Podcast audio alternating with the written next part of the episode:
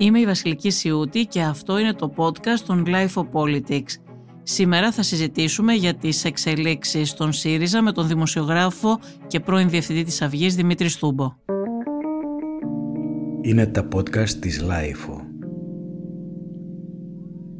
Δημήτρη Στούμπο θέλω να σε καλωσορίσω στη Life και θέλω να μας βοηθήσεις και τους ακροατές μας να καταλάβουν, να καταλάβουμε τι συμβαίνει στον ΣΥΡΙΖΑ. Γνωρίζεις τον ΣΥΡΙΖΑ όσο πολύ λίγοι. Ήσουν διευθυντής στην εφημερίδα της Αυγής και είσαι και από τους ανθρώπους που λένε τα πράγματα με το όνομά τους γιατί αυτός είναι ο δύσκολος συνδυασμός. Υπάρχουν και άλλοι που ξέρουν τι γίνεται στο ΣΥΡΙΖΑ αλλά πολύ λίγοι λένε τα πράγματα με το όνομά τους. Ο συνδυασμός να ξέρεις τι συμβαίνει και να τα λες...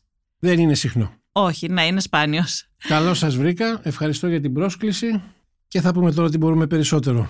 Επειδή όπως έχουμε πει άλλες φορές εκτός αέρα, έχω δουλέψει στην Ιταλία και είμαι πλέον 31 χρόνια στην Ελλάδα, θα πω μια βαριά εκτίμηση. Έχεις δουλέψει στην Ιταλία ως δημοσιογράφος. Ω δημοσιογράφος, αυτό θέλω να πω. Σε ιταλικά μέσα, σε όχι ως ανταποκριτής. Όχι, όχι, όχι. Σε ιταλικά μέσα για αρκετά χρόνια. Ε, τη Ρεπούμπλικα, την Ουνιτά, λέω δύο παραδείγματα τώρα, θα, οι περισσότεροι δεν θα ξέρω, ίσως τη Ρεπούμπλικα που βγαίνει ακόμα. Η Ουνιτά έχει κλείσει. Και κάποια κανάλια έχουν αλλάξει χέρια, γιατί έχει κυριαρχήσει πλέον η συγκέντρωση, η μεγάλη συγκέντρωση σε όλες τις ευρωπαϊκές χώρες. Άλλο θέλω να πω. Επειδή έχουμε μια κατάσταση που οι περισσότεροι συνάδελφοι, περισσότερο για βιοποριστικούς λόγους, αλλά θα έπρεπε να το προσέχουν λίγο παραπάνω, και είμαι επίμονος αρκετά σε αυτά, τουλάχιστον εγώ δεν το έχω κάνει μέχρι τώρα, ούτε μπορώ να κατηγορηθώ γι' αυτό μπερδεύουν την ιστορία της ενημέρωσης, της ανάλυσης, του σχολιασμού, της συνέντευξης με τη διαφήμιση. Με την επικοινωνιακή, με την παλιά λέξη τη λέγαμε προπαγάνδα. Υπάρχει ακόμα και τώρα. Τέλος πάντων, αυτό είναι κακό για τα μέσα, κακό για την ε, δημοκρατία, κακό και για μας που το κάνουμε. Καλά, έχουμε και κάτι άλλο που συμβαίνει τα τελευταία χρόνια και δεν το θίγει κανείς. Έχουμε δημοσιογράφους να εμφανίζονται σε τηλεοπτικά πάνελ ως εκπρόσωποι κομμάτων. Και ταυτόχρονα. Άτυπα. Και ταυτόχρονα. Ναι, γίνεται μια ζυγαριά. Ναι. Ή και να μην στο λένε, με αυτή την αντίληψη θέλουν να το παρουσιάσουν. Ναι. Και αυτό πολύ σωστή παρατήρηση. Και σε ένα βαθμό δεν αντιμετωπίζεται γιατί ο εκπομπάρχης, να μην το πω διαφορετικά, ακριβώς αυτό το στήσιμο θέλει να παρουσιάσει. Ναι, θέλει ένα δημοσιογράφο να υπερασπίζεται π.χ. τον ΣΥΡΙΖΑ, έναν άλλο να υπερασπίζεται τη Νέα Δημοκρατία, έναν άλλο να υπερασπίζεται το ΠΑΣΟΚ και να είναι αυτή η λογική. Και συνεχίζει η συσκευασία. Τέλος πάντων, το χιαστή, όπως λέμε πολλές φορές, είναι οι δύο πολιτικοί, οι δύο δημοσιογράφοι που κάνουν τις ανάποδες ερωτήσεις και πάει λέγοντας. Δεν είναι εκεί το, το χειρότερο, για να μιλάμε τώρα σοβαρά. Το χειρότερο είναι να βλέπεις το στούμπο, στο οποίο να μιλάω κανένα άλλο όνομα, ενώ τον ρωτάς εσύ κάτι ευθέως, π.χ. όπως τώρα για το ΣΥΡΙΖΑ, να ξεκινάω και να λέω πόσο κακιά είναι η Νέα Δημοκρατία. Το λέω έτσι όσο μπορώ πιο λαϊκά και έτσι γίνεται συνήθως. Λοιπόν, και μια και μιλάμε τώρα για την περιοχή του ΣΥΡΙΖΑ και της ευρύτερης αυτής διαδρομής της αριστεράς, να πούμε ότι είναι προφανές, εδώ το είχαμε ξαναπεί κιόλα, εγώ το λέω από αρκετά χρόνια, ότι έχει δομικά ζητήματα τα οποία έχουν έρθει όλα στην επιφάνεια και θα συνεχίσουν, έρχονται με βιαιότητα. Ναι, δεν έχουμε συζητήσει για την περίοδο μετά την εκλογή Κασελάκη, η οποία ήταν μια μεγάλη έκπληξη για τους ανθρώπους Σε που μεγάλο βαθμό έχουν για το σχέση με την δημόσιο χώρο. αριστερά. Ναι, για το δημόσιο χώρο, γιατί δεν προσέχαν μικρές λεπτομέρειες. Τώρα και ο ίδιος ο κύριος Κασελάκης. Όχι τόσο για το δημόσιο χώρο. Νομίζω ότι αυτοί που σοκαρίστηκαν είναι τα λεγόμενα ιστορικά στελέχη της αριστεράς. Εκ του η αποτελέσματος καρδιά του σοκαρίστηκαν. ΣΥΡΙΖΑ. Ναι, ναι. Αλλά για να το πούμε λίγο λαϊκά, αυτά τα στελέχη και μακράς καύσεως και προσφοράς, εγώ δεν θέλω να μειώσω κανέναν. Γνώμες λέμε, κριτική ασκούμε. Και κρινόμαστε όλοι ακόμα και για τις γνώμες μας και το σχολιασμό μας. Να θυμίσω ότι μετά τις δύο βαριές κοινοβουλευτικές ήττες του ΣΥΡΙΖΑ, η συντριπτική πλειοψηφία των ιστορικών στελεχών και όχι μόνο, θέλαν εδώ και τώρα εκλογή Προέδρου. Αν είναι δυνατόν και τέλος Ιουλίου. Θα το θυμάστε εσείς ως δημοσιογράφοι. Και τότε σχολίασα εγκαίρως ως δημοσιογράφος, αλλά και ως πολίτης που μπλέκεται στην περιοχή της αριστεράς χρόνια. Δεν έκρυψα την προσέγγιση μου, αλλά άλλο η αυτόνομη βούληση και η ιδεοντολογία, και άλλο το ότι, να μην πω τώρα, χουλιγανισμός πέφτει πολλές φορές και στην πολιτική και στην ε, κομματική νοοτροπία. Έλεγα λοιπόν από τότε ότι είναι λάθος καταστατικό δομικό σύνταγμα. Ε. Τα καταστατικά των κομμάτων υποτίθεται ότι έχουν ένα χαρακτήρα συντάγματος. Και άλλωστε και την προηγούμενη φορά που έγινε συνέδριο με αυτούς τους όρους, 1,5 χρόνο πριν με τον κύριο Τσίπρα, πρώτα έγινε το συνέδριο και μετά έγινε η εκλογή του μοναδικού υποψηφίου κύριο Τσίπρα. Τώρα πήγε αντιστρόφως. Μα Αυτό δεν είναι- συνέβη τυχαία Δεν είναι τώρα. και πολιτική στάση αυτή να θέλεις πρώτα να εκλέξεις πρόεδρο και μετά να το συζητήσεις για επιχείρημα, την το πολιτική. επιχείρημα όσων κατά μεγάλη πλειοψηφία ψήφισαν, γιατί αυτοί ψηφίζαν, κεντρική επιτροπή ήταν και πολιτική γραμματεία απερχόμενη, ήταν ότι δεν πρέπει να μείνει ακέφαλος ο ΣΥΡΙΖΑ γιατί είναι πολύ σοβαρές οι εξελίξεις και έρχεται η Διεθνή Έκθεση Θεσσαλονίκης κλπ. κλπ. Λες και οι διεθνείς Χαμηλά εκθέσεις επιχειρήματα. Θεσσαλονίκης, Ναι, ναι, ναι. Χαμηλά, ε, Είναι για να κάποιο μιλάμε τώρα γεγονός. απλά, όπως έλεγα και τότε, ήταν ένα παιχνίδι καθαρά με το χρόνο και την εξουσία. Με τις θέσεις τους, δεν λέω, εντάξει. Φιλοδοξίες. Οι αρχαίοι μόνο πρόγονοι λέγανε τον Χρυσό πολύ εμίσησαν, την δόξα νουδή. Είναι πολύ επίκαιρο, μονίμως. Όπου δόξα βάζεις ό,τι θέλεις. Φιλοδοξία, θεμητή ή λιγότερο θεμητή και πάει λέγοντας. Άρα δεν βγήκε αυτό το σενάριο. Μετά είπαν όχι τέλος Ιουλίου. Βγάλαν προσωρινό πρόεδρο τον κύριο Φάμελο, ο οποίος μια χαρά τα πήγε, τα έλεγα, σε σχέση με όσους τον ξέρανε δεν τον ξέρανε. Παρότι μέχρι να γίνει και αυτό υδρώσανε, τέλος πάντων, και καταλήξαν να γίνει πρώτα η εκλογή του Προέδρου το Κάτι Σεπτέμβρη. που ωφέλησε πάρα πολύ τον Κασελάκη, έτσι, γιατί σε ένα συνέδριο που θα έπρεπε να αναπτύξει θέσεις, θα έπρεπε να γίνει μια ιδεολογικοπολιτική συζήτηση κτλ. Θα ήταν εκτεθειμένος ο κύριος Ε, Κασελάκης, γιατί δεν μπορούσε να αρθρώσει πολιτικό λόγο, ούτε είχε γνώμη και άποψη για το τι έφτεξε, πώς έφτεξε και ούτε είχε και κάποια πρόταση να κάνει πολιτική ε, στους ε, συνέδρους.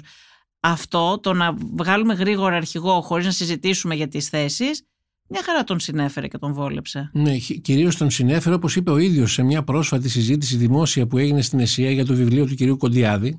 Είπε και ο ίδιος, Ναι, τα κατάφερα και πήρα αυτό το κόμμα γιατί λειτουργούσε έτσι. Το είπε ο ίδιος, δεν το λέω εγώ. Ναι, είπε και ότι αν, το, αν, αν ο ΣΥΡΙΖΑ λειτουργούσε σωστά, δεν θα έβγαινα εγώ. Και έχει απόλυτο δίκιο. διότι πρόεδρος, όσοι ναι. επισημάναμε δημοσιογραφικά ή και πολιτικά πριν 1,5 χρόνο ότι το καταστατικό άφηνε αυτή τη δυνατότητα στη θεωρία τότε, γιατί τότε ήταν ο απόλυτος κυρίαρχος στην περιοχή του ΣΥΡΙΖΑ ο κύριος Τσίπρας. Δεν τον αμφισβητούσε κανείς. Όχι. Μιλάω δημοσίως, αν θέλετε και υπογείως μετά, άλλη φορά. Λέω λοιπόν. Έτσι ακριβώς είναι. Ποτέ δεν αμφισβητήθηκε. Υπήρχε ο λοιπόν η κύριος Τσίπρας. δυνατότητα η εξής αντίφαση. Για να βγει, τώρα το έχουν μάθει οι περισσότεροι, αλλά θα το επαναλάβω. Να βγαίνει κάποιος στην υποτιθέμενη που διαμορφώθηκε τότε Επιτροπή Δεοντολογίας με τουλάχιστον πέντε χρόνια θητείας σε αυτό το σχήμα, κόμμα, όπως θέλετε πέστε το, ενώ θα μπορούσε να διεκδικήσει την ηγεσία του ως πρόεδρος, γραφόμενος την ίδια ώρα που ψηφίζεις για εκλογή του νέου υποψηφίου. Ή αν θέλετε να το πω και διαφορετικά. Άλλο Αυτό, λάθος που έκανε όλα η- αυτά τα η στελέχη. παλαιά ηγεσία, Ναι. όπως λέω εγώ, πριν πάω σε κάτι πιο σοβαρό, ήταν το λεγόμενο διαρκές που δεν ήταν διαρκές. Τι έγινε, απλά μια παρουσίαση. Θα μπορούσατε να έχετε καλέσει και εσείς εδώ τους 4-5 υποψηφίους προέδρους, γυναίκες άντρες, και να σας πούνε το μονόλογό τους. Έτσι έγινε. Δεν ήταν διαρκές συνέδριο Ναι, αυτό. ναι, δεν δεν ήταν- υπετράπησε δεν ήταν κανένα, συνέδριο, ούτε ναι. ερώτηση, ούτε. πα- Και εκεί έγινε και το άλλο. Δεν είχε τις υπογραφές ο κύριος Κασελάκης, γιατί χρειαζόντουσαν 30 υπογραφές της Κεντρικής Επιτροπής. Αλλά τέλος πάντων είπανε, ας δώσουμε και τις υπογραφές μας να είναι υποψήφιος. Δημοκρατικά δεν ήταν λάθος αυτό. Δεν κολλάζω αυτό. Κολλάζω τα προηγούμενα. Από εκεί και πέρα ο καθένας όπως τρώνε κοιμάται, γιατί όπω λέγανε επίσης οι αρχαίοι που μου αρέσει να τους θυμάμαι, ενός κακού μύρια έπονται. Και να πάμε παρακάτω. Ο κύριος Κασελάκης. Είπε μία φράση ο πρόσφατο κύριος Κούλογλου. Είπε ότι ούτε σε πρόεδρο κυνηγητικού συλλόγου λέει, δεν θα έβγαινε ο Κασελάκης, γιατί και στον κυνηγητικό σύλλογο λέει πρέπει να σε, να σε δουν ένα χρόνο να είσαι μαζί, να δουν πώς κυνηγάς, να τους ρίξεις την πλάτη. Η υποτίμηση, Να ξέρουν ποιος η είσαι. υποτίμηση της περίπτωσης του κυρίου Κασελάκη ήταν και προηγουμένως και μετά. Κυρίως βέβαια Μα στην δεν ξέρουν εκλογική τίποτα φάση. για τον κύριο Κασελάκη, τίποτα. Ο κύριος Κουρλέτης είχε ζητήσει και το πόθεν έσχες του, για παράδειγμα. Δηλαδή και όλα αυτά που λέει για τις επιχειρήσεις κτλ. Κατά δήλωσή του είναι. Δεν γνωρίζει κανείς τι συμβαίνει ούτε στον επιχειρηματικό τομέα, τι έχει κάνει, τι δεν έχει κάνει. Για τον Πάνο το Σκουρλέτη και πολλούς άλλους γνωστούς και μη εξαιρεταίους είχα πει και δημοσίως, θα το επαναλάβω και τώρα άλλη μια φορά, δεν είναι εκ των υστέρων, είναι ότι ο καθένας προσέχει για να έχει, ενώ τα επί της αρχής. Αλλιώς είπα, το δημοκρατικό δικαίωμα βεβαίως, δεν κατάλαβα. Και ο κύριος Κασελάκης μπορούσε να διεκδικήσει έτσι πως το χειρίστηκα να διεκδικήσει. Το ποιος είναι ο κύριος Κασελάκης, άμα το σκεφτούν όταν τον βάλανε υποψήφιο επικρατείας, γιατί υποτίθεται ότι κοιτάξαν τα βιογραφικά και άλλα πολλά. Επίσης, επειδή δεν είναι γνωστό, παρότι το έχει πει ο ίδιος ο κύριος Κασελάκης, εγώ δεν θέλω να βάζω λόγια σε κανέναν. Ο κύριος Κασελάκης πρόσφατα κιόλα, σε συνέντευξή του, είπε ότι εγώ με έφερε ο κύριος Τσίπρας και σωστά το είπε. Ε, μην μου πούν τώρα διάφορα κεντρικά στελέχη που δεν το είχαν πάρει χαμπάρι πόσο βοηθούσε τον κύριο Κασελάκη ο κύριος Τσίπρας πριν τις κοινοβουλευτικές εκλογές και όχι μόνο ο κύριος Τσίπρας και ο κύριος Πολάκης. Τα λέει ο ίδιος. Είχε έρθει λοιπόν ένα χρόνο πριν. Και ήρθε ένα χρόνο πριν για να εμπλακεί στην πολιτική, εντάξει, σε μια εκλόγιμη θέση του ψηφοδελτίου επικρατείας, αλλά με άλλους όρους. Γιατί είχε προφανώς συζητήσει με τον τότε πρόεδρο Τσίπρα να έχει εμπλοκή στη συνέχεια σε κάποιο κεντρικό πολιτικό ρόλο. Να το κάνω ανάποδο. Πρόσφατα λοιπόν, γιατί προεδρική εκδοχή του σχήματος είχαμε και πριν, προεδροκεντρική για να το πω έτσι πιο κατανοητά. Ο κύριος Τσίπρας ήταν ο απόλυτος πρόεδρος. Τώρα όσοι λένε ότι τον υπονομεύαν και τα λοιπά, Α δώσουν τεκμήρια ή ας τα συζητήσουμε Όχι, άλλη δεν φορά με υπάρχει όποιον κανένα θέλετε. στοιχείο. Με όποιον θέλετε, εγώ συζητάω με όποιον θέλετε. Ούτε λέω. Να δούμε αμφισβήτησης, ούτε Τι ξέρει ο καθένας, τι υπονόμευσης, δεν ναι. ξέρει. Αλλά λέω, ο κύριος Τσίπρας λοιπόν έφτιαξε όπως ήθελε και το ψηφοδέλτιο επικρατεία. Σας θυμίζω, είχε ανακοινώσει υποψήφιο δήμαρχο Αθηναίων μέσα σε κεντρική επιτροπή. Και είπαν όλοι, οκ.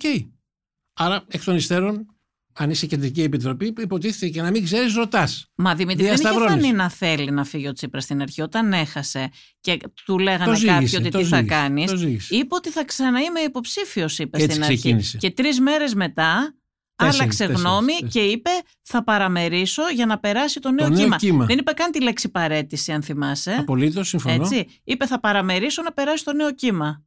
Ούτως ή άλλως, ε, από άλλες εμπειρίες, ας πούμε στην Ιταλία, μια και είμαι και λίγο Ιταλός, ε, έχουμε και άλλες περιπτώσεις που ο παρετούμενος και παραμερίζοντας ηγέτης κρατούσε μια αμερόληπτη στάση, προεδρεύοντας μέχρι να γίνει η εσωκομματική, συνεδριακή και νέα εκλογική διαδικασία. Ήταν πραγματικά αμερόληπτη η στάση του Τσίπρα εδώ. Ήταν ουδέτερη. Η Μα στήριξη όταν, στον Κασελάκη. όταν εγώ σας είπα ότι τον είχε φέρει τον κύριο Κασελάκη και το γεγονός ότι σε μια σειρά κρίσιμα ερωτήματα που για λόγους αντιπαράθεσης πεζόντουσαν εν ώψη της κάλπης του Προέδρου του ΣΥΡΙΖΑ δεν μίλησε ο κύριος Τσίπρας, δικαιούται να μην μιλήσει, αλλά περισσότερο ευνοούσε τη λογική της διασποράς κάποιων ειδήσεων. Να το πω εξ αντικειμένου. Ε, ναι, το περίφημο και όλες SMS που έγραψε κάποιος ότι έστειλε, είχε στείλει η Αχτσιόγλου ένα SMS στον Τζίπρα και του έλεγε να παραιτηθεί. Και του ζήτησε η Αχτσιόγλου, ζήτησε στον Τζίπρα να βγει να το διαψεύσει, γιατί έπαιξε ένα ρόλο σε Πώς κάποιους. δεν έπαιξε, για κάποιες μέρες Αυτό, βέβαια. παίρναν φωτιά τα διάφορα ηλεκτρονικά καφενεία, Ναι, όπως ναι, λέω ναι. εγώ. Και ένας κόσμος προφανώς το πίστεψε αυτό το πράγμα. Και του ζητούσε να βγει να το διαψεύσει. Και ο Τσίπρας δεν το διέψευσε. Αρνήθηκε να το κάνει. Αυτά α τα λύσει η κυρία Χτσιόλου με τον κύριο Τσίπρα. Εμείς το μόνο που μπορούμε να σχολιάσουμε, γιατί το σχολίασα και τότε. Εγώ άλλωστε είπα δημοσίως τότε ότι δημοσιογραφικά για το κόμμα της αξιωματικής αντιπολίτευσης και πολιτικά έπρεπε να πάει πρώτα σε συνέδριο μετά τις περιφερειακές και αυτοδιοικητικές ναι. εκλογές. Δεν έγινε, αυτά επέλεξε αυτή η ηγεσία. Τα επίχειρα τα ξέρουμε. Αλλά θέλω να πω ότι ταυτόχρονα στο πολιτικό επίδικο ορισμένοι θεωρούσαν ότι και έστω και με αυτές τις διαδικασίες επρόκειτο να κάνει μια σχετικά ήσυχη, εύκολη νίκη η κυρία Χτσόγλου. Κάποιοι άλλοι νομίζαν ότι θα περάσει στο δεύτερο γύρο ο κύριος Τσάκα. Ό,τι θέλει νομίζω ο καθένας, δικαίωμά του. Αλλά το γεγονός ότι ο κύριος Κασελάκης είχε κάνει μια μεγάλη κινητοποίηση και προεκλογικά σε όλη την Ελλάδα, το υποτιμούσαν. Άρα θέλω να πω, επαφή με την κοινωνία είχε ήδη αποκτήσει. Τώρα, πόσο όρημη ήταν, πόσο πετυχημένη, πόσο ολοκληρωμένη πολιτικά μπορεί να το κρίνει ο καθένας. Ή να κρίνει και τώρα πολλές αστοχίες που προκύπτουν. Αστοχίες μεγαλύτερες ή μικρότερες. Αλλά απ' την άλλη, ότι εξελέγει δημοκρατικά, εξελέγει δημοκρατικά. Ναι, ναι, δεν Γιατί υπάρχει- εγώ υποτιμούσα τον κίνδυνο να εκλεγεί ένας, όπως λέω εγώ, ο κύριος Κοντιάδης τον χαρακτήρισε φαινόμενο με το βιβλίο του. Εγώ λέω δεν είναι φαινόμενο, είναι επιφαινόμενο. Δηλαδή, προπήρχαν καταστάσεις οι οποίες λειτουργήσαν και δημόσια και ημιδημόσια. Το γεγονός δηλαδή ότι είχε στενή υποστήριξη από τον κύριο Πολάκη και όπως αποδείχθηκε και στο δεύτερο γύρο επισήμως από τον κύριο Παπά, ήταν μπροστά μας. Φαινόμενο, αν το λέμε με την έννοια ότι είναι κάτι ασυνήθιστο, κάτι παράξενο, με αυτή την έννοια, όχι φαινόμενο ότι είναι κάτι σπουδαίο. Ναι, είναι παράξενο ένας άνθρωπος που δεν έχει καμία σχέση με έναν χώρο πολιτικό, με την αριστερά, δεν γνωρίζει την ιδεολογία της, δεν γνωρίζει την πολιτική της. Σωστά. Έρχεται σε αυτό το κόμμα και το παίρνει και γίνεται πρόεδρος. Αυτό Ούτε είναι, έχει γίνει, ούτε θα ξαναγίνει. είναι ένα εύκολα. παράξενο φαινόμενο αυτό Ακραίο, πράγματι. ακραίο, ναι, ακραίο. δεν έχει ξαναγίνει ούτε στην ελληνική ιστορία των αριστερών κομμάτων της αριστεράς, ούτε των ευρωπαϊκών, που τα ξέρεις και Δεν μου, προκύπτει, καλύτερα. δεν μου προκύπτει όσο το έχω ψάξει, το έχω ψάξει και πριν και μετά. Δεν, είναι- δεν προκύπτει. Αλλά τέλος πάντων συνέβη. Συνέβη δημοκρατικά γιατί πάρα πολλοί συμπολίτες είτε ήταν λιγότερο δυσαρεστημένοι ή απογοητευμένοι είτε περισσότερο βλέπαν στον πρόσωπο του κυρίου Κασελάκη όχι τις πολιτικές θέσεις αλλά ένα νέο μικρό αστεράκι τσίπρας ας το πούμε και το κυριότερο ότι δεν είχε εμπλοκή στις ευθύνες της προηγούμενης περίοδου. Με τα δύο απλά Ναι, νομίζω αυτά ότι α- κριτήρια. αυτά τα κριτήρια ήταν. Το θεώρησαν ότι ήταν ένας νέος Τσίπρας, θα μπορούσε να είναι. Αεράτος. Ναι. πολύ έτσι δυναμικά κοινωνικά ζεστός, να το πω έτσι με άλλη ορολογία, ότι τέλος πάντων σε αυτό το κόμμα είναι, αλλά τι θα κάνει, έτσι θα το περπατήσει. Δεν μπορούσαν να δουν τα από κάτω. Ούτε είναι και υποχρεωτικό να τα δει από κάτω. Πήγα εγώ λοιπόν και ψήφισα στις κάλπες την τελευταία στιγμή γιατί ενθουσιάστηκα από τον κύριο Κασελάκη. Κάποιοι άλλοι δεν ενθουσιάστηκαν, αλλά αυτό δεν σημαίνει ότι δεν είχε δικαίωμα να, ναι, δεν να σημαίνει. διεκδικεί Αλλά στη συνέχεια. σίγουρα δεν ήταν και πολύ πολιτικά τα κριτήρια με τα οποία ψηφίστηκε από αυτούς που ψηφίστηκε. Πολλές φορές γίνεται αυτό. Ε, γιατί με Πολλές πολιτικά φορές. κριτήρια ε, στην αριστερά δεν είναι συνηθισμένο. Μπα, γιατί το λέτε αυτό. Εγώ λέω ότι γενικότερα στην πολιτική υπάρχει πολλές φορές προχειρότητα ακόμα και στην περιοχή της αριστεράς και στη χώρα μας και αλλού όπως έχει δείξει η ιστορία και έχει αποδείξει. Τι να πω τώρα, να πω ότι έχει γίνει στη Γαλλία ή στην Ιταλία ή στην Ισπανία. Άστο Συνήθως τώρα. υπάρχει μια ιδεολογικο-πολιτική σύγκρουση πριν. Ναι, αλλά συνήθως πολλές φορές έχει γίνει και με πολύ, πώς να το πούμε, πρόχειρο τρόπο. Δεν θέλω να πω βαριές κουβέντες Εντάξει, τώρα, ναι. αλλά να πω ένα παράδειγμα, επειδή το Καλά, συζητάγαμε και, και, ο, λίγο και πριν. ο ίδιος ο Τσίπρας με δαχτυλίδι αρχικά βρέθηκε στην ηγεσία. του. Άγριο δαχτυλίδι. κόμματος. Αλλά είδες πώς αλλάζουν τα πράγματα. Γιατί τότε ο κύριος Αλαβάνος νόμιζε ότι αυτός θα είναι ο γενικός, ας το πούμε, υπεράνω όλων ομπρέλα και θα ήταν περίπου ένα συνδιαχειριστικό ενεργούμενο ο κύριος Τσίπρας. Αλλάξαν τα πράγματα. Μπορείς λίγο εδώ να κάνουμε μια παρένθεση, γιατί εγώ αυτό δεν το ξέρω πάρα πολύ καλά. Ξέρεις τι δεν ξέρω πάρα πολύ καλά και θέλω να μου πεις εσύ που τα ξέρεις. Πώς κατάφερε, αυτός ήταν, όπως λες, ο Αλαβάνος έδωσε το δαχτυλίδι στον Τσίπρα, τον έβαλε εκεί, νομίζοντας ότι θα μπορεί να τον ε, ελέγχει.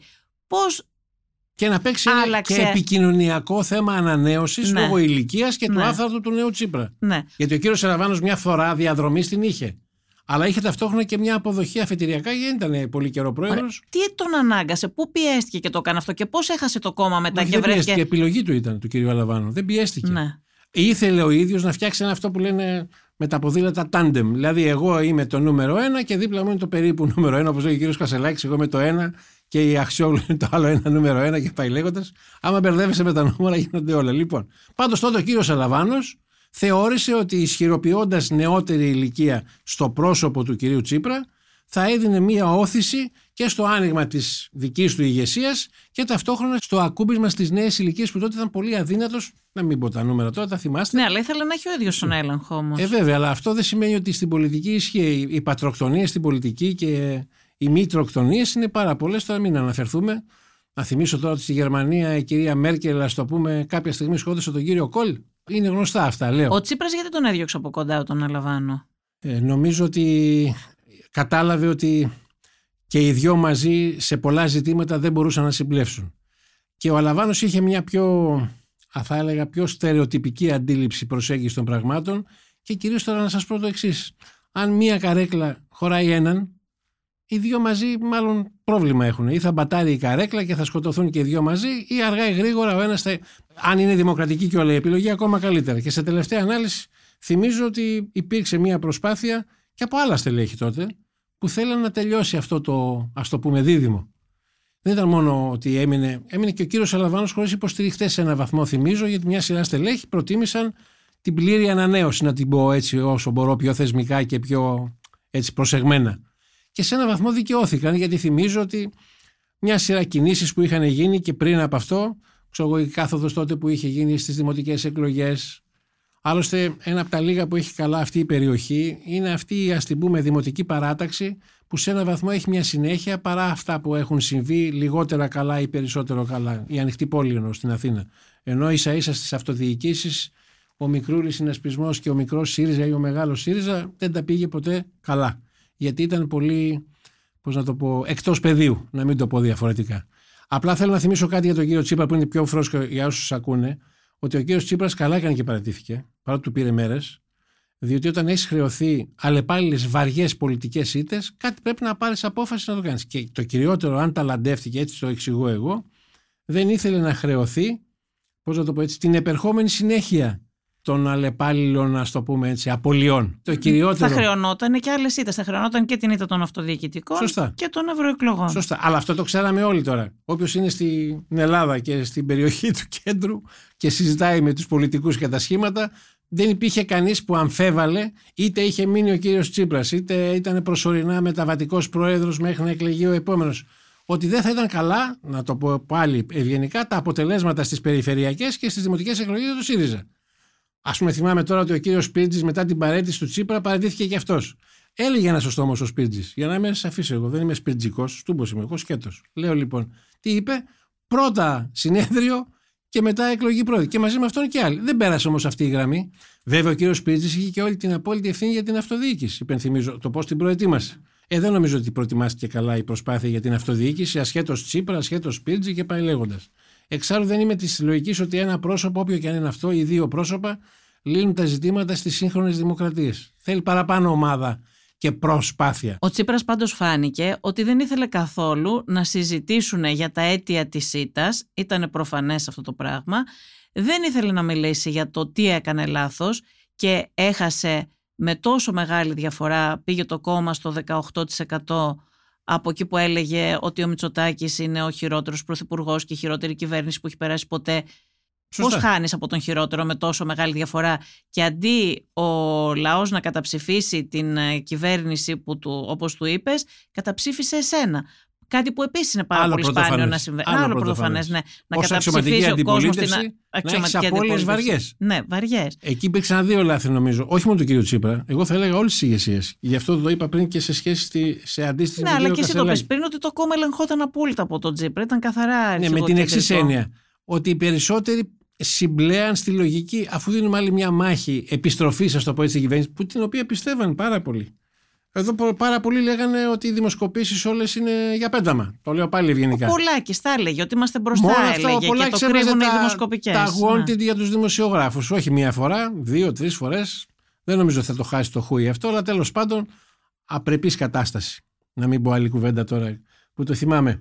Αλλά τέλος πάντων Πράγματι, ο κύριος Τσίπρας το κυριότερο δεν είναι ότι ήθελε να αποφύγει απλά τον απολογισμό, ας το πούμε έτσι. Ήθελε να αποφύγει να χρεωθεί περαιτέρω συνέπειες πολυδιάσπασης, κατά τη γνώμη μου. Γιατί δεν μπορεί να μην αντιλαμβανόταν ότι υπήρχαν ζητήματα. Επίσης, δεν ήθελε να χρεωθεί αυτός.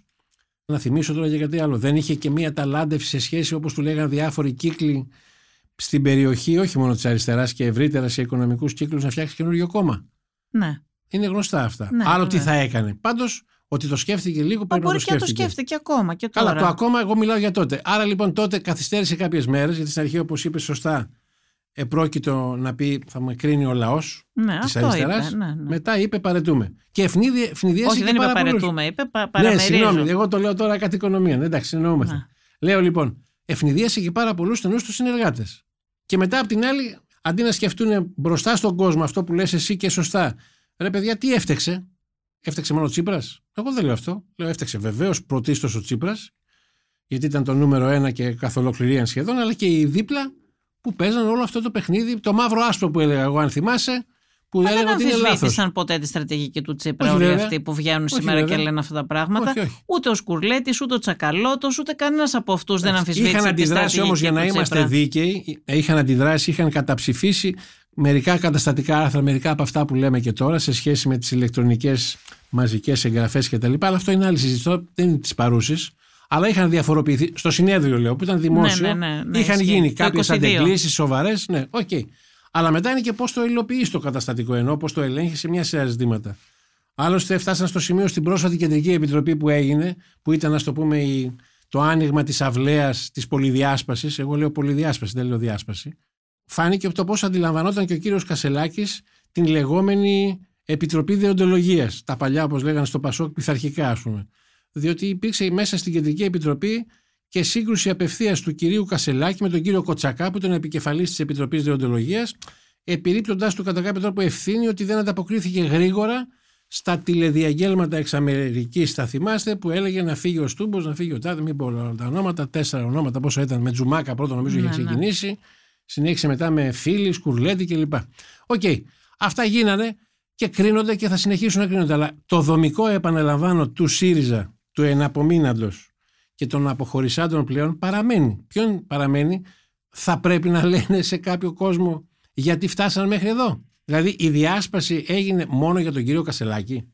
Η πολυδιάσπαση μάλλον που λέω εγώ. Μα και πώς είναι ο κύριος Κασελάκης έτσι έπεσε από τον ουρανό, δηλαδή δεν στηρίχθηκε από κάποιους για να βγει; Απολύτως. Στις περιοδίες ας πούμε δεν ήταν τυχαίο ότι από τότε για τις κοινοβουλευτικές εκλογές που πήγε σχεδόν στους μισούς νομούς της χώρας, μπορεί να κάνει και λάθος και να πήγε σε παραπάνω. Δεν πήγαινε μόνος του, πήγαινε με τον κύριο Αποστολάκη. Βεβαίως. Ο κύριος Αποστολάκης δεν είναι ένα ουδέτερο πρόσωπο, είναι ένας άνθρωπος που συνομιλεί με τον Τσίπρα του κύριο Τσίπρα. και αναφέρεται στον κύριο Τσίπρα. Μα και τώρα ο διπλωματικός σύμβουλος είναι ο διπλωματικός σύμβουλος του Τσίπρα. Σωστά. Ο οποίος παραμένει, το ίδιο πρόσωπο είναι και στον Κασελάκη. Σωστό. Και υπάρχουν και άλλοι συνεργάτες υπάρχουν Στην συνεργάτες. επικοινωνία και στην εκπροσώπηση. Σωστά. Ακριβώς. Σωστά. Οι οποίοι είναι κοινοί. Αυτό δείχνει ότι υπάρχει μια σχέση Τσίπρα Κασελάκη, είναι ολοφάνερο. Γιατί οι άλλοι κάνουν ότι δεν το βλέπουν, μπορείς να μου λύσεις αυτήν την απορία. Η- Δηλαδή η Αχτσιόγλου, ο Χαρίτσης, Νομίζω ότι ο Τσακαλώτος. Γιατί κάνουν ότι επειδή δεν βλέπουν τη υποτιμούσαν, σχέση Τσίπρα επειδή Κασελάκη. υποτίμησαν εξ αρχής λέω το επιφαινόμενο θα επαναλαμβάνω εγώ Κασελάκη και τα προηγούμενα δεν το περίμενα αυτό ότι εξεπλάγησαν εξεπλάγησαν είναι προφανές εγώ μιλούσα μαζί τους και πριν τον πρώτο γύρο μερικοί μάλιστα περιμένουν ότι θα περάσει το δεύτερο γύρο ο κύριος Τσακαλώτος το οποίο ναι, εγώ ναι, δεν το έτσι, περίμενα ε, ισχύει. Ε, Αλήθεια είναι αυτό. θα περνούσε αν είχαν ψηφίσει ενδεχομένως 50.000. Όσο θα ανέβαινε η συμμετοχή, γιατί αυτή η συμμετοχή ανέβηκε πράγματι μέσα από την ορμητική είσοδο του κυρίου Κασελάκη. Είναι αλήθεια αυτό. Αλλά ή το έβλεπε ή δεν το έβλεπε. Έβλεπες στις συγκεντρώσεις τι κόσμος πήγαινε. Μα υπήρχε και κόσμος που έβλεπε τις πρωινές εκπομπές, στις οποίες κυριαρχούσε ο κύριος Κασελάκης, τους άρεσε και πήγαιναν και τον ψηφίζανε. για Ω τρόπο παράδειγμα. ζωής και ως τρόπος εμφάνισης. Σωστά. ναι. Όλα γίνονται. Υπήρχε και τέτοιος κόσμος. Τι να πω τώρα. Κυριαρχήθηκε το επικοινωνιακό, όντως, και όχι το πολιτικό. Το είπαμε και πριν, μην γινόμαστε κουραστικοί, αλλά εντάξει. Ούτως μπο- ή άλλως, Αυτό μπορείς να Είχε μου το κάνει και άλλα να, μοιραία. μου, ναι, να μου το τα απαντήσεις. οποία περνάγαν ντούκου. Ναι, γιατί κανείς, ακόμα και τώρα στον ΣΥΡΙΖΑ, δεν λέει, γιατί πριν φτάσουν στο Κασελάκι είχαν μια ήττα τεράστια, αυτή που είπαμε, πως έφτασαν από το 30% τόσο της εκατό στο σχεδόν 18%. Δεν μίλησαν ποτέ το τι έφταξε και πήγαν εκεί. Δεν... ή μιλάνε με, κο- με αποσπασματικές λογικές. Κοιτάξτε, Ούτε για το πώς φτάσανε να τους πάρει το κόμμα ο Κασελάκη είχαν μια συζητάνε. ευρύτερη αντίληψη πάρα πολύ, είτε ήταν πιο αριστερά, να το πω σχηματικά, είτε ήταν λίγο λιγότερο αριστερά, ας το πω εγώ έτσι σχηματικά. Είχαν μια αντίληψη ότι ο κόσμος που ψήφισε το 19, το, το περιβόητο 31,5% ήταν περίπου σταθερό. Είχαν αρχίσει να έχουν μια στρεβλή αντίληψη ότι έχουν ένα σταθερό εκλογικό σώμα. Δεν υπάρχει ποτέ, όχι μόνο στην Ελλάδα δεν υπάρχει και σε αυτές τις συγκυρίες, ούτε σε άλλες χώρες. Αν βλέπει κανείς τα αποτελέσματα. Πρόσφατα, ας πούμε, Ναι, για μα τα τίποτα αποτελέσματα. δεν έγινε σωστά στην προφανώς. Ολλανδία. Γι' αυτό και υπήρχε αυτό το αποτέλεσμα. Γι' αυτό Ούτε- και θα υπήρχε το ξέσπασμα Ναι. μιας βαθύτατης κρίσης. Εγώ έλεγα πριν αυτό, δικαιούμαι να το επαναλαμβάνω, γιατί δεν ήταν και πολλοί που τα λέγανε Γι' αυτό αυτά. δεν ήθελα να γίνει και συνέδριο προφανώς. Όχι, θέλω να γίνει συνέδριο, αλλά ελεγχόμενο. Όλες Ναι. οι ηγεσίες, τώρα κατά ψέματα, σε οποιοδήποτε κόμμα, στη Νέα Δημοκρατία, στο Πασόκ, τώρα μην παίζουν. Έχουν στιγμές συγκρούσεων. Ισχύει, βέβαια. Αλλά οι διεκδικητές ή οι υπάρχοντες, ας το πω, ηγέτες, θέλουν τη διαιώνιση. Όπως θέλουν και σε σχέση με την επικοινωνία Ναι, Δημήτρη, και αλλά τη είχαμε δημοσιογραφία δει- την απόλυτη ναι. καθετοποίηση. Είχα, έχουμε δει όμως στα συνέδρια να γίνεται κριτική και στο Πασόκ τα είχαμε δει αυτά τα πράγματα, να γίνονται κριτικοί στις ηγεσίες. Εδώ πέρα δεν κάνει κανείς κριτική, δεν ακουμπάει κανείς την ηγεσία, σαν να είναι το θέμα, ας πούμε. Κανείς Για να δεν σου μιλάει δώσω για τα ένα λάθη. δίκιο, της. Ε, ήταν εντυπωσιακό το ότι στην προεκλογική διεκδίκηση της Προεδρίας όλοι ομνίαν στο όνομα του κ. Τσίπρα. Και καλά γιατί έχει το ρόλο του. Εννοώ ότι ξεκίνησε με ένα ΣΥΡΙΖΑ, αν θυμάμαι καλά, στο 5% περίπου, αν θυμάμαι καλά, στις πρώτες κοινοβουλευτικές εκλογές και μετά με την ραγδαία εξέλιξη των συγκυριών και των καταστάσεων και μια κάποια ικανότητα, δεν, δεν σε κουβαλάει απλά η ζωή και ο χρόνος, είχε και κάποια ικανότητα και το απέδειξε ότι συγκρατούσε και συνθετικά. Να μην το κουράσουμε τώρα παραπάνω. Ενώ κάποιοι άλλοι δεν το έχουν από ό,τι φαίνεται.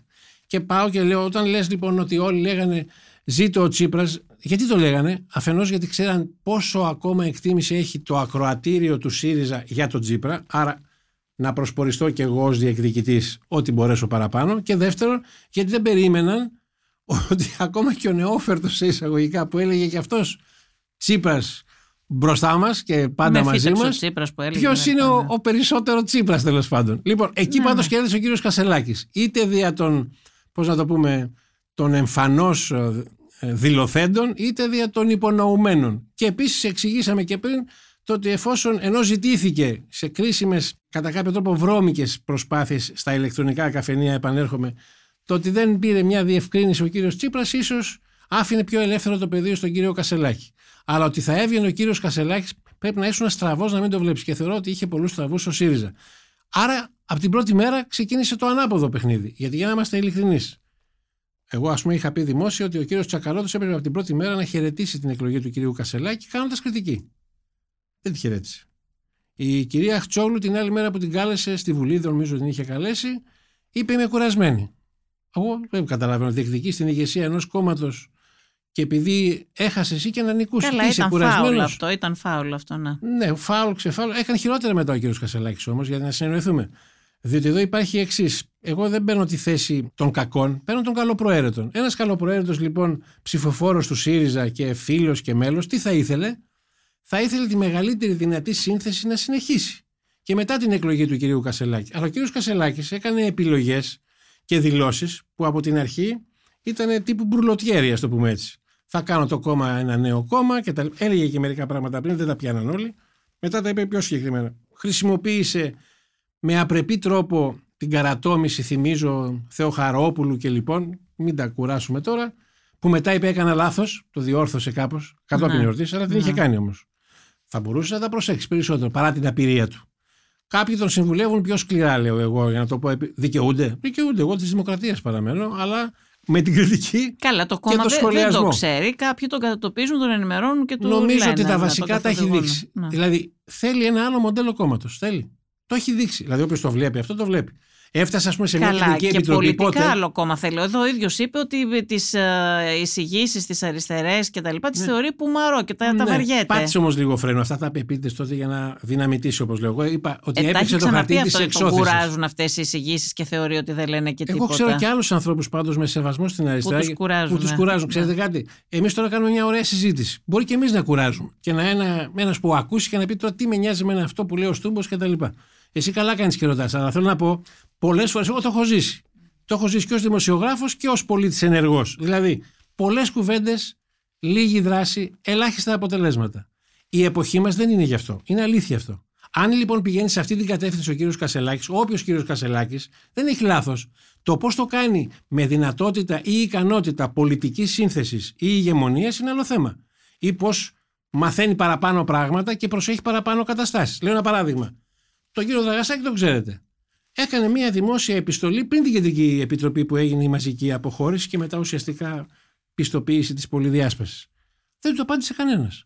Εγώ λέω ότι έπρεπε ο κύριος Κασελάκης τουλάχιστον, υπενθυμίζω ότι ο κύριος Δραγασάκη, αν τα ξέρω καλά μέχρι τώρα, δεν έχει αποχωρήσει. Μπορεί αύριο να αποχωρήσει. Ο κύριος Δραγασάκη, δεν το ξέρω. Λέω λοιπόν, ο κύριος Δραγασάκη ήταν αντιπρόεδρος της κυβέρνησης του Τσίπρα, του ΣΥΡΙΖΑ, με συγκεκριμένο ρόλο και προγραμματικό και πάει λέγοντας. Άρα, εγώ θεωρώ ότι θα έπρεπε ο κύριος Κασελάκης να το απαντήσει. Έστω δύο αράδες, τρεις αράδες. Επίσης και με άλλους δεν είχε καλή επικοινωνία, παρότι έκανε σε δόσεις επικοινωνία. Εγώ νομίζω, έτσι το κρίνω εγώ, ας με κατηγορήσουν ότι είμαι λίγο αιχμηρός, ότι ήταν προσχηματικά. Διότι από την ώρα που ξυλώνεις και μετά επιλέγεις τον κύριο Πολάκη, που ξέρει ότι ήταν κόκκινο πανί από πριν, πέρα ότι η εκτίμηση να του έχει τον κύριο Πολάκη.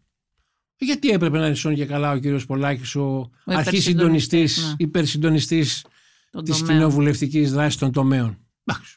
Θα μπορούσε να έχει ένα άλλο κεντρικό ρόλο. Οκ, όλα γίνονται. Ούτε αυτό είναι το καθοριστικό.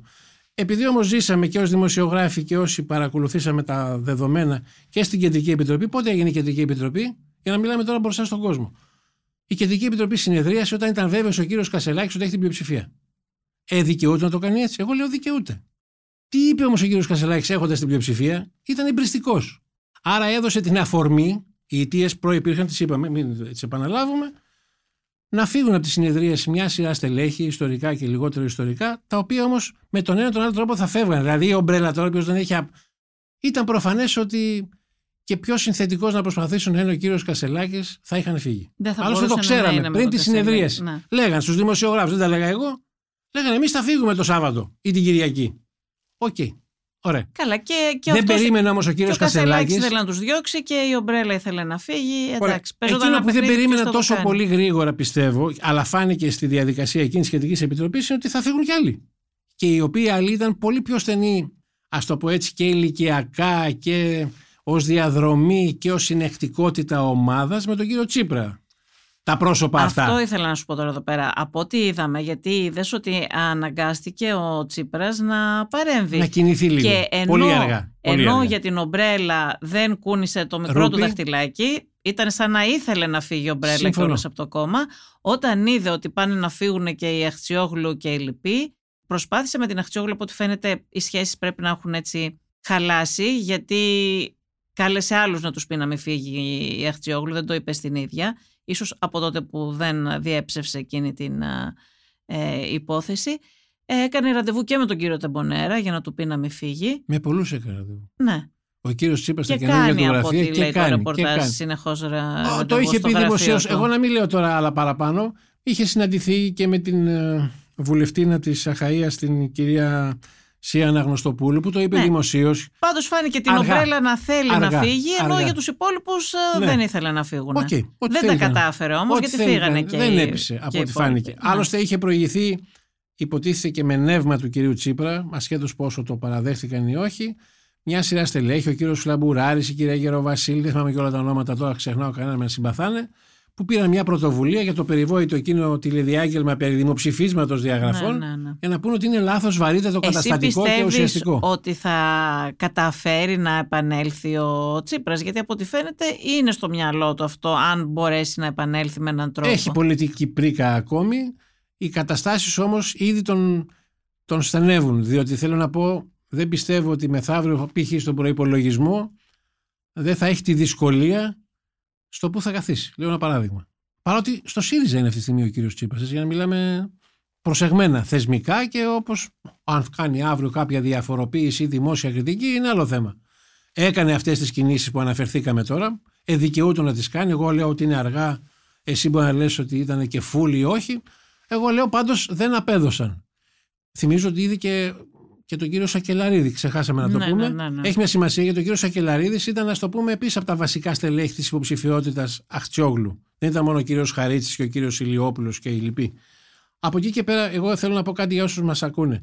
Επειδή λέω το δομικό πρόβλημα είναι και στο ΣΥΡΙΖΑ που έχει εναπομείνει με πρόεδρο τον κύριο Κασελάκη και στα στελέχη που απεχώρησαν. Εγώ ήμουν από τους πρώτους που έλεγα ότι αποχωρεί και ο κύριος Κόκαλης που άφηνε να διαρρέει, τουλάχιστον από την αρχή του φθινοπόρου, ότι ετοιμάζεται να συγκροτήσει Και πιο ένα πριν σχήμα ακουγόταν ότι οικολογικό. ετοιμάζει οικολογικό Το λέω κόμμα, για να ναι. είμαι πολύ ευγενής. Ναι, Ευρωβουλευτής δεν ήταν του ΣΥΡΙΖΑ ο κύριος Κόκαλης. Ευρωβουλευτής, ναι, ναι. Ε, δεν είδα να γίνει καμιά συνάντηση. Βέβαια πήγε ο κύριος Κασελάκης ε, στις Βρυξέλλες και συναντήθηκε ακόμη τότε με την Ευρωομάδα. Και δύο-τρεις μέρες μετά έμεινε και χωρίς Κόκαλη Ευρωβουλευτή και χωρίς Παπαδημούλη Ευρωβουλευτή.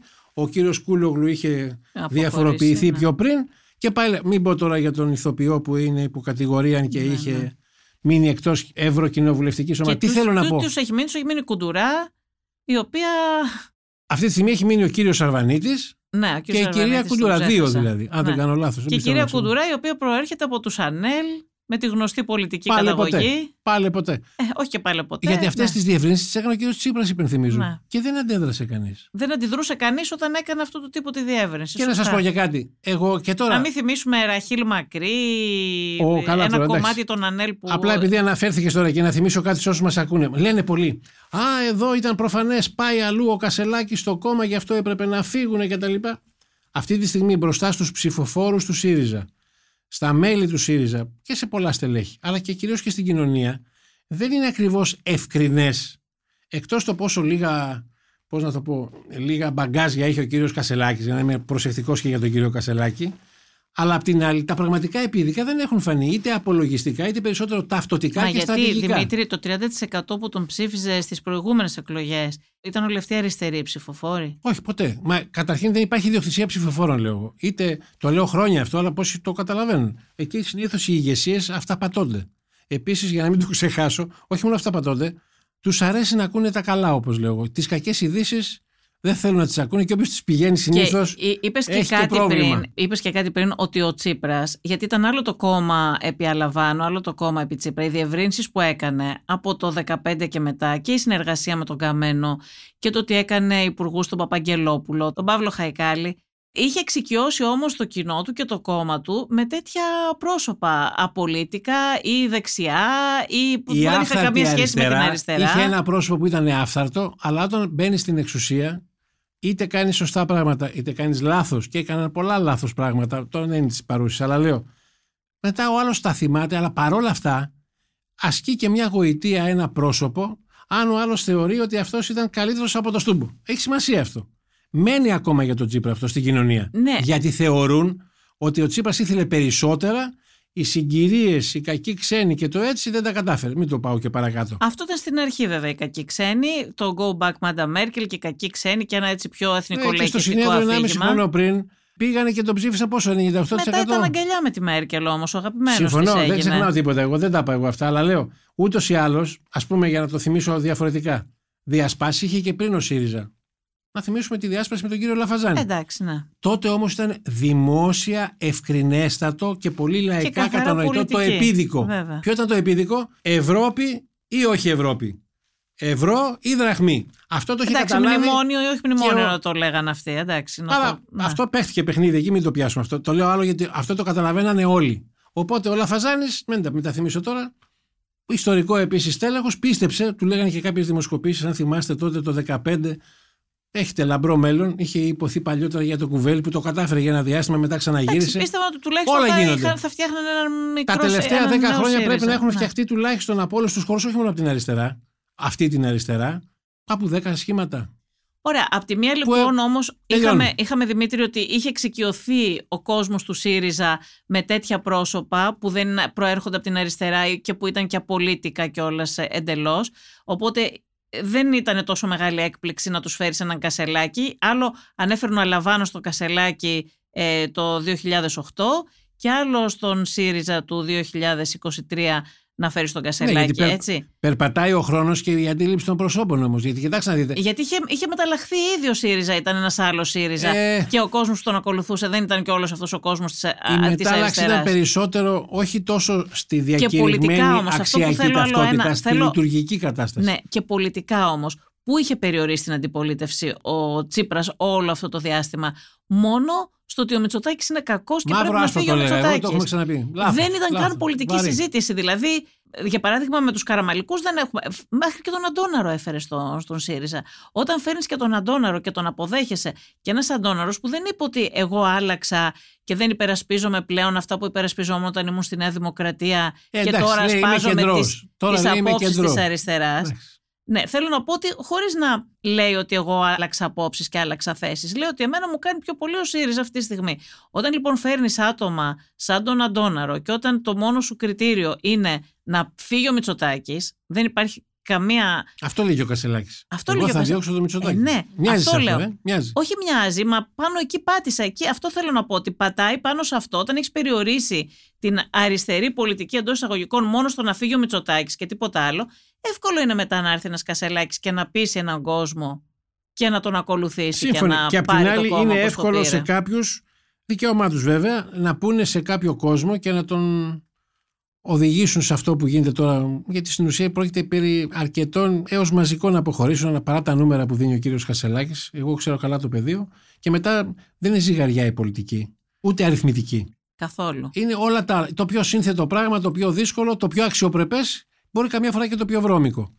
Εγώ λέω, ας πούμε, ένα παράδειγμα τώρα, μια και μου δίνεται αυτή η αφορμή, να πω ότι πολλές φορές στην πολιτική ή πολιτική λένε αρκετά ψέματα, δεν λένε την αλήθεια, να το πω ακόμα πιο ευγενικά, και τι να πω, προσπαθούν να κρύψουν τις δικές τους ευθύνες ή αδυναμίες. Αυτό ισχύει και στην περιοχή της αριστεράς. Και εν προκειμένου τώρα, χωρίς σοβαρή συζήτηση για τα δομικά ζητήματα, απολογιστικά επαναλαμβάνω, ταυτοτικά, στρατηγικά, ο καθένας θα λέει ό,τι θέλει και θα κρύβει ή θα προσπαθήσει να κρύψει Και ευθύνες; πού θα πάει αυτό τώρα; Θα περιμένω π.χ. τώρα στον προπολογισμό να δούμε ποιες είναι οι πραγματικές διαφορές, πόσο δεξιά λένε. Θα πάει πολύ δεξιά ο κ. Κασελάκης. Απ' την άλλη, διάφοροι του κ. Κασελάκη λένε θα πάνε πολύ αριστερά αυτοί. Ε, για να δούμε στον προπολογισμό ποιες θα είναι οι διαφορές. Γιατί εμένα δεν μου αρέσει τώρα να βλέπω, ας το πούμε, τι να πω τώρα. Α πάρω τον κύριο Χαρίτση που είναι από τους πιο ψύχρεμους και πριν. Πού θα έχει διαφοροποίηση με τον κύριο Φάμελο; Θα εκπλαγώ. Θα να, να περιμένω πάντως. Γιατί και μαζί βρέθηκαν στο Υπουργικό Συμβούλιο του κυρίου Τσίπρα και στα περισσότερα, από όσο ξέρω μέχρι τώρα, σχεδόν τα ίδια λέγανε. Ο κύριος Φάμελος μάλιστα το ξαναλέω, απέδειξε ότι μπορούσε να υπάρχει μεταβατικό διάστημα, αξιοπρεπέστατο, με επάρκεια. Μετά έγινε και η τραγωδία της Θεσσαλίας κτλ. Γιατί άρα δεν είχε νόημα η Θεσσαλονίκη που λέγανε πω, πω ποιος θα πάει στη Θεσσαλονίκη και ποιος θα εκπροσωπήσει το ΣΥΡΙΖΑ στη Έχουν Θεσσαλονίκη. πιάσει πάει τώρα λέγανε. ένα θέμα και λένε βγαίνει και λέει ο Κασελάκης τώρα για πατριωτική αριστερά. Τώρα δεν ξέρω αν σημαίνει αυτό το πράγμα τίποτα πραγματικά. Εγώ λέω ότι όλες οι δημοκρατικές δυνάμεις πατριωτικές είναι. Το έλεγα και πριν, το λέω και τώρα. Ναι. Εντάξει, απλά θέλω να πω εδώ είναι ένα, Τώρα μια, πάει να εγώ τη μόνη υπερτονίσει διαφορά κάτι. που έχω δει πολιτικά είναι ότι ο Κασελάκης πάει να τονίσει ότι εμείς είμαστε πατριώτες και οι άλλοι δεν είναι και οι άλλοι βάζουν κάποια ζητήματα, βάζουν, και προσπαθούν να Καλά, για διαφοροποιηθούν. να δούμε πώς θα τα πει περισσότερο. Γιατί ήδη, ήδη λέω ένα παράδειγμα. Να. Να πάρουμε το φορολογικό που τρέχει τώρα της Όχι, εκεί συμφωνώ. Εγώ δεν πιστεύω ότι θα. Πού θα διαφοροποιηθούν. Για να Και δούμε. εγώ συμφωνώ μαζί σου σε αυτό που λες ότι τι διαφορετικό θα πει ο Φάμελος από το Χαρίτσι ή ο Εγώ η Χαρίτσι από το κριτική μου ως Φάμελο. δημοσιογράφος στο φορολογικό και στην κυβέρνηση είναι ότι χαϊδεύεται με τους μεγαλομεσαίους, μεσαίους, μικρομεσαίους, κάνει ένα βηματάκι για να πει ότι θα προσπαθήσει για τη φοροδιαφυγή και τη φοροαποφυγή, αλλά και όλοι μαζί συζητάνε στο περίπου. Αλλά θα δούμε και τη συζήτηση στον προπολογισμό και στο φορολογικό νομοσχέδιο της κυβέρνησης. Η, η διάκριση και με τον ΣΥΡΙΖΑ και με το ΠΑΣΟΚ η βασική ήταν το μνημόνιο. Ότι το ΠΑΣΟΚ τότε στήριζε το μνημόνιο, ενώ ο ΣΥΡΙΖΑ δεν τον στήριζε. Έφτασαν την ίδια πολιτική να υποστηρίζουν σε αυτό το πράγμα. Άρα, ποια είναι η διαφοροποίηση; Δηλαδή, ένας ψηφοφόρος του ΠΑΣΟΚ που είχε φύγει και είχε πάει να ψηφίσει ΣΥΡΙΖΑ. Για ποιο λόγο τώρα, είτε ψηφίσει ΠΑΣΟΚ είτε ψηφίσει ΣΥΡΙΖΑ. Αν πιάσει κανείς ζητήματα ε, αυτό που λέω εγώ στρατηγικού ή προγραμματικού χαρακτήρα θα βρει διαφορές. Αλλά τώρα δεν τις εκφράζουν, οπότε άσε Δεν είπα ότι δεν υπάρχουν διαφορές. Δεν είπα ότι δεν υπάρχουν. Αλλά δεν υπάρχουν οι διαφορές αυτές που Τόσο φούσκωσαν τα πανιά προφανείς. τότε Ναι, του όχι, ΣΥΡΙΖΑ. όχι, Αυτές οι όχι. διαφορές. Δηλαδή, ένας ψηφοφόρος που είχε φύγει τότε και είχε ψηφίσει ΣΥΡΙΖΑ επειδή για τις Όχι μόνο πολιτικέ από του το Πασό, μνημονίου. και από τη Νέα Δημοκρατία φύγανε και ψηφίσαν ΣΥΡΙΖΑ. Ναι, για τον ίδιο Πολύ, λόγο. Βεβαίως. πολύ. Βεβαίως, Και από βεβαίως. διάφορα στρώματα. Και Ναι. μετά απογοητεύτηκαν. Ε, Ε, Βεβαίως ναι. είχαν και την αυταπάτη πολύ ότι ήταν και η λογική θα τα σβήσει όλα ο ΣΥΡΙΖΑ. Γιατί το Ναι, έλεγε ναι, αυτό. θα χαρίσει τα χρέη και Ε, τώρα, τέτοια. εντάξει, ναι. οκ, αυτό ήταν αυτό που λέμε τα συνθήματα που απεδείχθησαν αλλιώς. Ναι. Αλλά εγώ δέχομαι ότι η πρώτη περίοδος, αλλά την ευθύνη πάλι την είχε ο κύριος Τσίπρας, με τον κύριο Βαρουφάκη, ήταν όπως είχα πει και τότε, δημόσια, δεν τα λέω τώρα, τρακάρισε ο ΣΥΡΙΖΑ και αναγκάστηκε να δει πιο ρεαλιστικά μια σειρά ζητήματα. Ο κόσμος του έδωσε μια ακόμη ευκαιρία, δεν την αξιοποίησε όπως έπρεπε, για να το πάμε στη συνέχεια της υπόθεσης. Και αυτό άφηνε συνέχεια λακκούβες, οι οποίες έρχονται τώρα ως κρατήρες στην κατάσταση που έχει ο ΣΥΡΙΖΑ.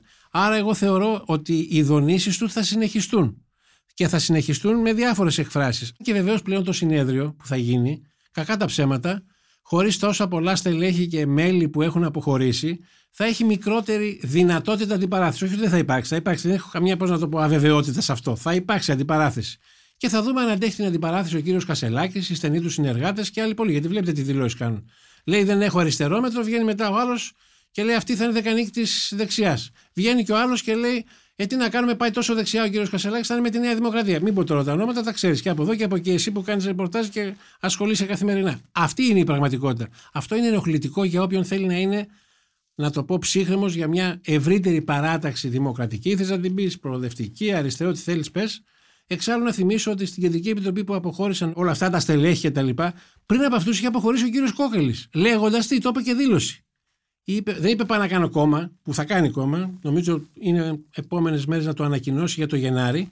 Είπε φεύγω γιατί ο κύριος Κασελάκης, ενώ φέρνει νέο αέρα και τα λοιπά, έχει κάνει δύο ώρες και δεν έχει έρθει στη συνεδρίαση. Αυτό είπε ο κύριος Κόκαλη και έφυγε από τη συνεδρίαση ως Ευρωβουλευτής ακόμα του ΣΥΡΙΖΑ. Μετά ανακοίνωσε την αποχώρησή του. Και οι υπόλοιποι, φεύγοντας, να θυμίσω, ο κύριος Τεμπονέρας έκανε μια βαριά δήλωση και έλεγε: Εγώ φεύγω. Την άλλη μέρα στα κανάλια τη διόρθωση. Δεν είπε φεύγω, είπε μένω ασκώντας κριτική κτλ. Θα μου πει κανείς. Δεν είπα ακριβώς φεύγω, εντάξει. Ε, εκεί είπε ήμουν, ότι- εκεί ήμουν. να. Τώρα ξέρω τι είπε. Όποτε θέλετε να τον φέρουμε εδώ να κάνουμε και διάλογο. Λέω λοιπόν. Έχουμε, έχει έρθει, έχουμε κάνει podcast Οκ. εδώ. Δικαιούται ο κύριος Τεμονέα, πολιτική γραμματεία είναι. Να το πω λίγο λαϊκά. Αυτή την περίοδο η Απείλησε αριστερά. τότε με το εκτός- δημοψήφισμα. Είχε πει ότι αν επιμείνει με το δημοψήφισμα ο κύριος Κασελάκης θα έφευγε. Δεν είπε φεύγω ακριβώς. Ε, δεν υπήρχε περίπτωση γιατί τελικά. Έκανε πίσω όμως ο Πίσω. κύριος Κασελάκης. Όχι, όχι, με δεν το έκανε πίσω. δημοψήφισμα. Εξ αντικειμένου εξέλιπε το Εντάξει, πρόβλημα. και Αφού αυτό. αποχώρησαν οι άλλοι από την Εντάξει. Κεντρική Επιτροπή, τι ψηφοφορία να γίνει; Να το πω τώρα εγώ λαϊκά. Αποχώρησαν γιατί ακόμα και αν επιμέναν στη μομφή για αυτό το θέμα, η μομφή δεν θα είχε περάσει. Είπα πριν, όσο μπορούσα πιο λαϊκά, ο κύριος Κασελάκης έκανε τη συνεδρία της Κεντρικής Επιτροπής όταν θεώρησε και απεδείχθη αριθμητικό-πολιτικά ότι είχε την μεγάλη πλειοψηφία της Κεντρικής Επιτροπής που πριν δεν την είχε.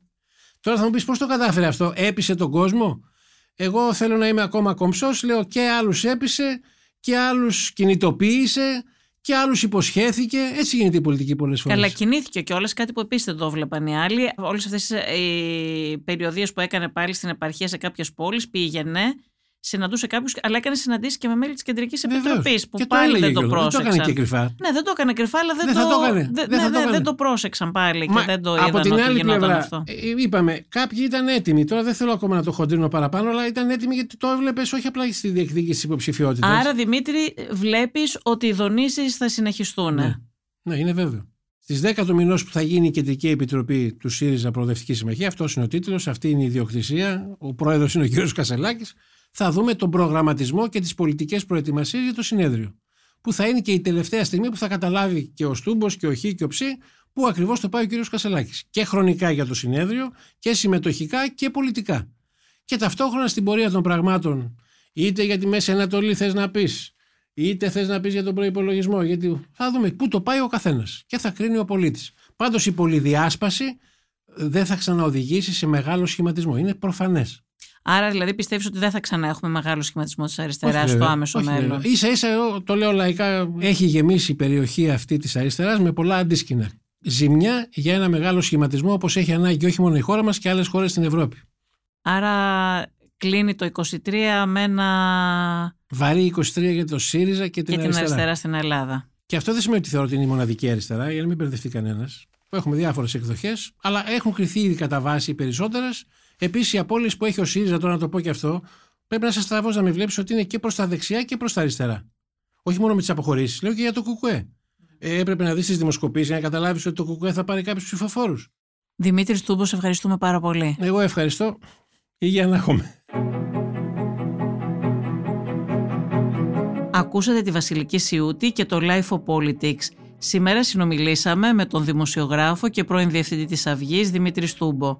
Στην παραγωγή και την επιμέλεια ήταν η Μερόπη Κοκκίνη και στην ηχοληψία ο Γιώργος Ντακοβάνος. Αν θέλετε να ακούτε τη σειρά podcast Life of Politics της Life μπορείτε να μας ακολουθήσετε στο Spotify, στα Apple Podcast και στα Google Podcast. Είναι τα podcast της Life